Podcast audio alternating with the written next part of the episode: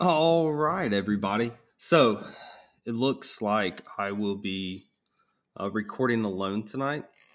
Uh, the quality is not fantastic, and that's really bugging me. Uh, I don't have the ability to get inside the studio tonight, aka the closet. Um, but I was just really dying to get an episode out tonight. Typically, we try and get an episode out every Wednesday.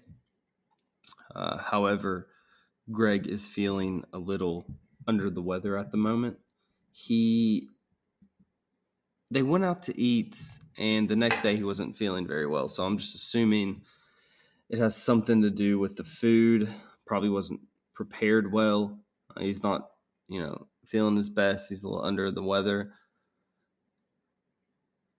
And y'all need to be careful because here's the deal a lot of the restaurants that you eat at that you think are are good restaurants um, in reality they got high school and college kids in the back cooking your food. They don't give a damn about health standards or you know what the health code says. They don't care about cooking your steak to a perfectly 140 degrees medium rare. Um, so you know I had an issue like this at, at, Buffalo Wild Wings. Now it's a great place to drink and watch football and sports, but I mean, I know some of the guys that are local beat ups, you know, worked in the kitchen. And I wouldn't let them ever cook a, a meal for me, and they're cooking for hundreds of people a night. So always check your food because, I mean, these are children. These are children you're giving um, you're giving the power to. So yeah, be aware. I think he's down with some food poisoning. Probably wasn't cooked to the proper temperature. Was probably left out too long. Um, yeah, I don't trust these kids to to make my food, and you shouldn't either. But uh, enough with that. Yeah, Greg's not here. Wish him best. We're gonna try and get a show out Saturday. Uh, what we're gonna be looking to do is to discuss. Uh, we haven't come out with our rankings yet. Um, so Saturday, I think we're doing uh, wide receivers and tight ends. Uh, and then what I'm most excited about is quarterbacks and running backs. We're going to try and do that Wednesday next week. Um, so within a week, you're going to be getting uh, our rankings for the four most important fantasy positions. Uh, very, very stoked. We, have put a lot of work into this. Um, this is probably the episode we're going to be most excited about. Um, but today, what you're going to be getting is you're going to be getting uh, my second uh, fireside chat Last one, we discussed Zeke on whether or not I think he'll play, whether or not you pay running backs, if they're worth the investment. And we're going to touch on a little bit of that today because we had some news develop today uh, regarding Ezekiel Elliott. So, uh, without further ado, let's get started.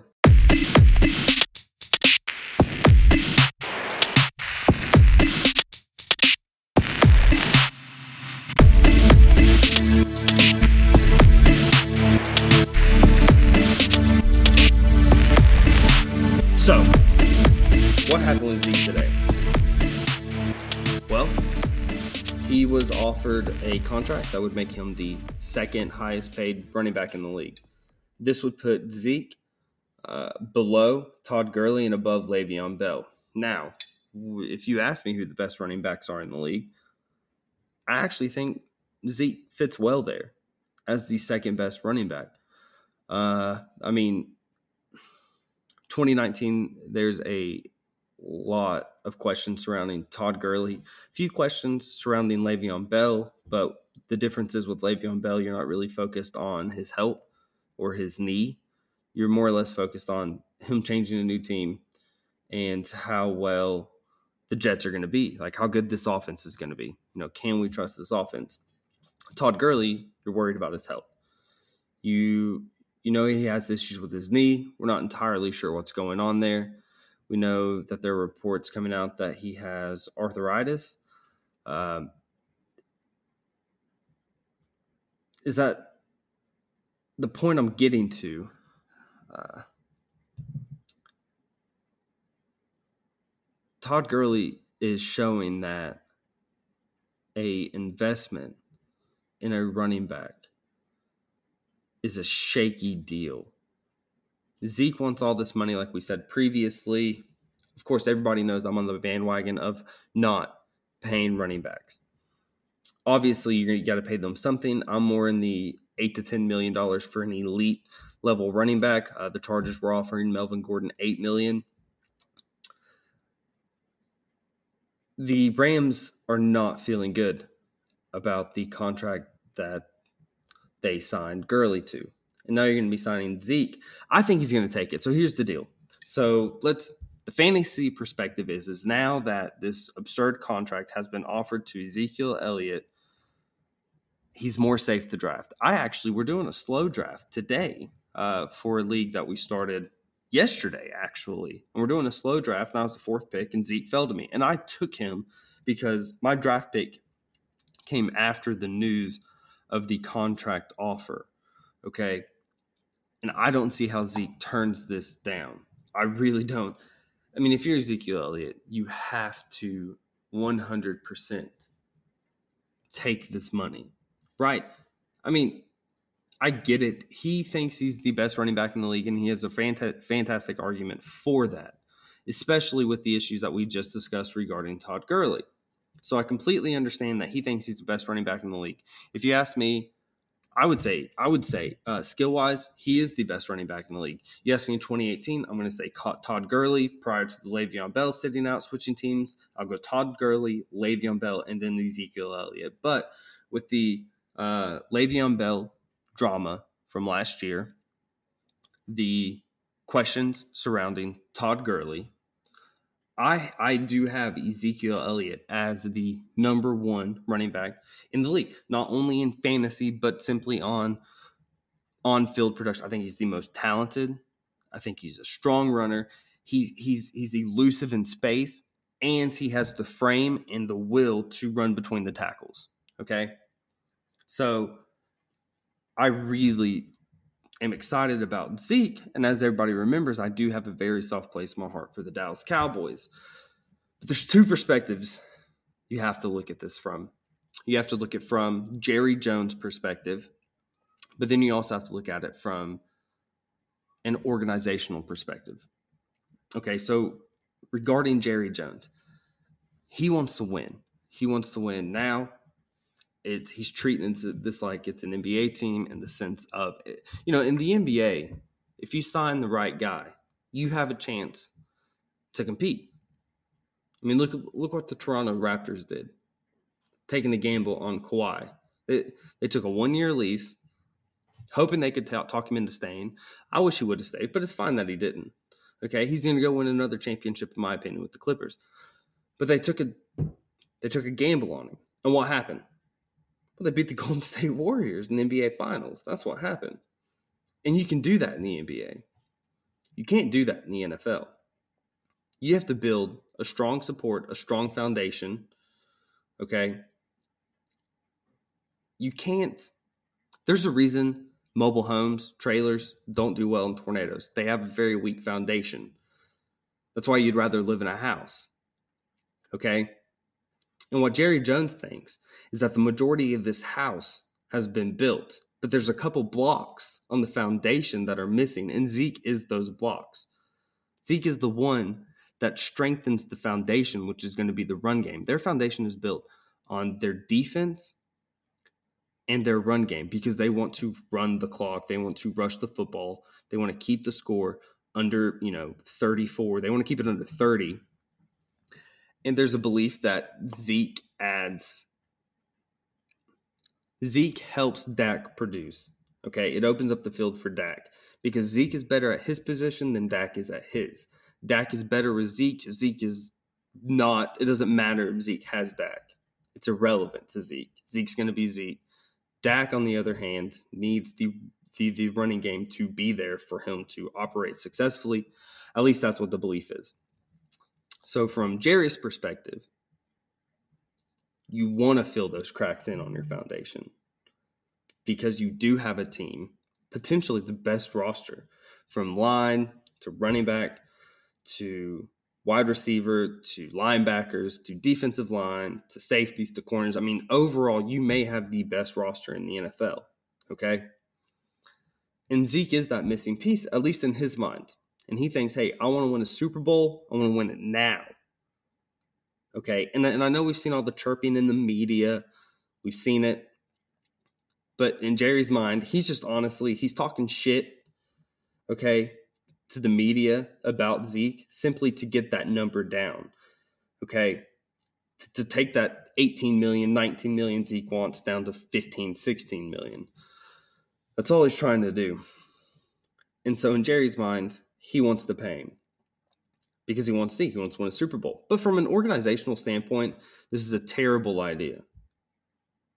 And Todd Gurley is my example. Are you really going to feel good about paying a guy four years, $16 million a year plus incentives? And his production dramatically declines.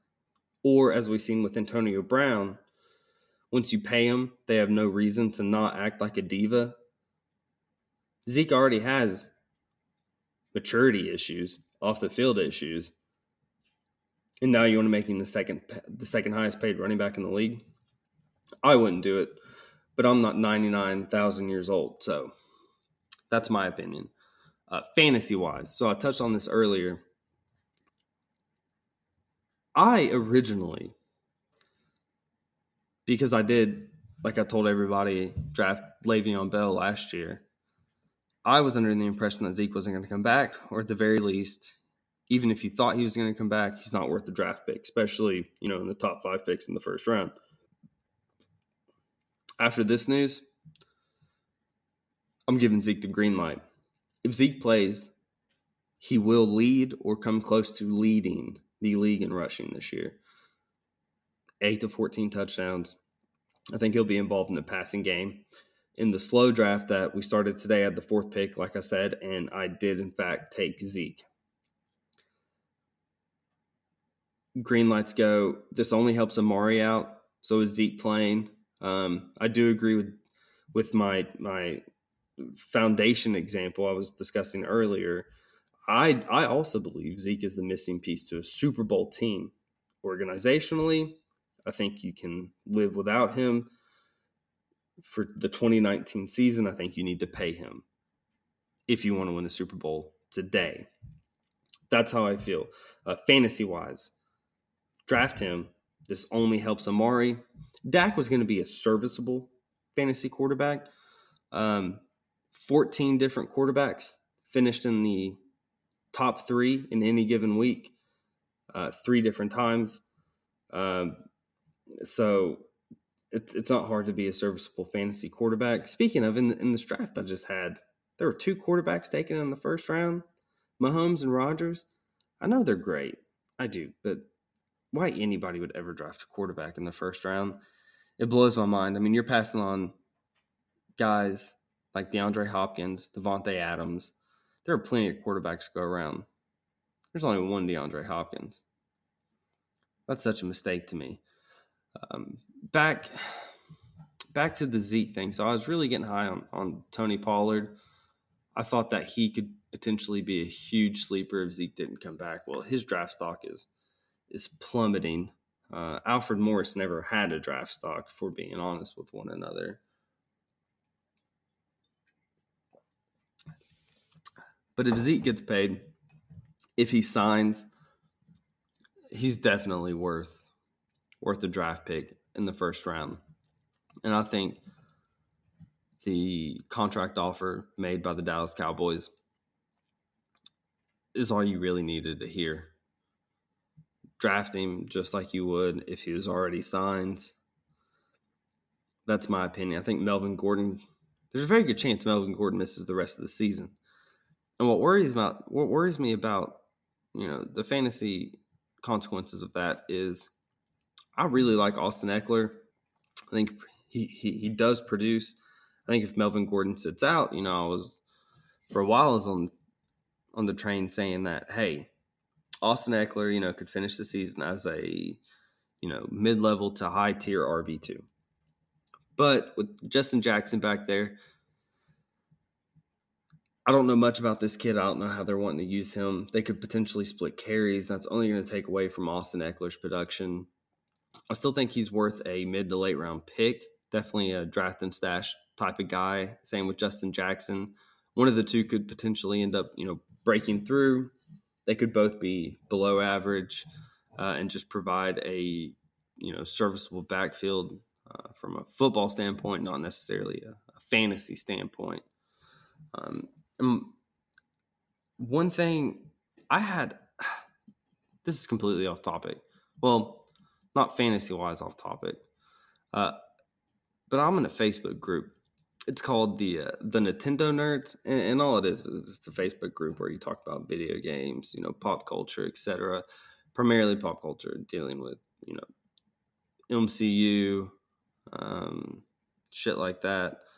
Uh, and then you know gaming nintendo xbox playstation so it's an awesome group nick johnson runs it shout out to nick hey you do a fantastic job uh, and then somebody wanted to create a, a, a fantasy football league for it and i was like all right you know i'm all in the first thing i said was i'm going to run it because typically i'm the commissioner of, of our main league so my main league is the money league that i do with my closest friends okay it's what I look forward to every year. I'm in four leagues this year. This is my most important league. This is the only league I care about because the bragging rights are at large. I mean, it's the most important thing going on in my life at the moment. Um, and I'm typically the commissioner of it. Well, I did this thing. I said I wasn't even going to play, which was never true, but you know, it just added to the drama of the league in general. And I definitely said, you know, I'm not going to be commissioner for sure. So even when I came back, I'm like, hey, I don't want to be the commissioner. So I told my uh, one of my best friends, Alex Harden, I'm like, hey, you're going to be the commissioner this year. I'm done with it. You know, these people are awful, and they are. So, so I don't know if any, any of you guys listening have ever been a commissioner of a fantasy football league before, but league members, I mean, they're worse than sheep. They are just so unorganized. And not only that, they're hateful, they're whiny, they're needy. They never pay their dues on the same time. You can never get 12 people to find a perfect day and time to draft. There's always somebody that's going to have an issue. So I was like, hey, you know what? This year I'm going to focus on my team. I'm going to focus on my team. I'm not, I'm not going to worry about running a league. So I gave it to Alex, and he's done a fantastic job he's actually also on top of running the league and working uh, eight hours a day. He started his own fan or his own football uh, podcast. Now it's not fantasy related. It's a it's it's football in general. So he's going to discuss you know the big news. He's going to give you previews of games, uh, conferences, etc., divisions, whatever. Um, it's called Grid Aces. Uh, and if you don't know, he named it Grid Aces because it's a it's like an old school term for like a really good football player. You know, um, it's fantastic. He, he's done a fantastic job. I'm so happy for him. I love it. I love it. I do. And he's doing a great job as commissioner. Uh, and for a while, you know, I, I, didn't regret giving it up to him. Well, the person in the Nintendo the Nintendo Nerds group started their own fantasy football league, a nerds fantasy football league. And he tried to do it on Yahoo. Yahoo, of all platforms, not even ESPN, as archaic as ESPN is. He chose Yahoo, literally the worst fantasy football platform you could possibly pick. So Greg jumped in, Greg being the guy that Greg is, and was like, no, no, no, no. Let me spearhead this. Let's do the sleeper app. So he completely sabotages this guy's football league. And he messages me about 10 o'clock last night. And he's like, hey, go ahead and um, start a fantasy football league on, on the sleeper app. Uh, you be the commissioner, set it up, and then make me co commissioner. So, as fate would have it, I ended up being a commissioner once again for a fantasy football league and I love it. I, I don't know why I ever gave it up in the first place. Running a fantasy football league honestly belongs on a resume, and most most employers wouldn't understand that. But if you you you listening to me right now, if you have ever ran a fantasy football league, especially with your close friends, you know, especially if there's money on the line, you know how difficult and stressful it is. So that was my that was my rant tonight. I was about over half a half a bottle of wine deep. I felt like recording. I hate that Greg and I weren't able to get one out on Wednesday like we typically do. Like I like I said, he's got a little stomach bug going on. Should be back uh, Saturday. That's that's the goal. And and Saturday we may have a special guest. We may have the uh, the commissioner Alex Harden, uh, who I was telling you about, and then a, a surprise appearance by a friend that I haven't seen in a while. Very excited. I am very excited. Our ranking show will be out that night. At least I hope. I'm gonna do everything I can to make it happen. I'm gonna get this uploaded. It's 9:41 Thursday night right now. There's some preseason games going on. Typically, I don't I don't watch the preseason games. I keep up with the important news that comes out from them. But I don't watch them. I'll tell you right now, a guy that everybody completely and I mean absolutely shits on is Daniel Jones. Well, he went 9 for 11, 141 yards, no touchdowns, no turnovers. And everybody just constantly shits on him. Look, NFL analysts know more about football than I do. The beat writers, the Adam Schefters, the Colin Cowherds, they know more about football than I do because they're right there. They they hear the they hear the news before it becomes news. So they have firsthand sources giving them information. The only information we get is what we get from them, what we get from the internet, what we get from ESPN, what we get from Fox, you know, what we get from the LA Times. So I do respect them for the work that they do because I wouldn't know what I know about football if it wasn't for, you know, somebody else telling me. I'm not on the ground at training camp. I don't see what's going on. I'm not in the locker rooms. I get that. But sometimes these people come up with takes for the sake of takes. And it gets them ratings. And if they make a bad take, well, 48 hours later, they're making a new take. And their last take was irrelevant. So I have a love hate relationship with sports media. Uh, but other than that, sorry for ranting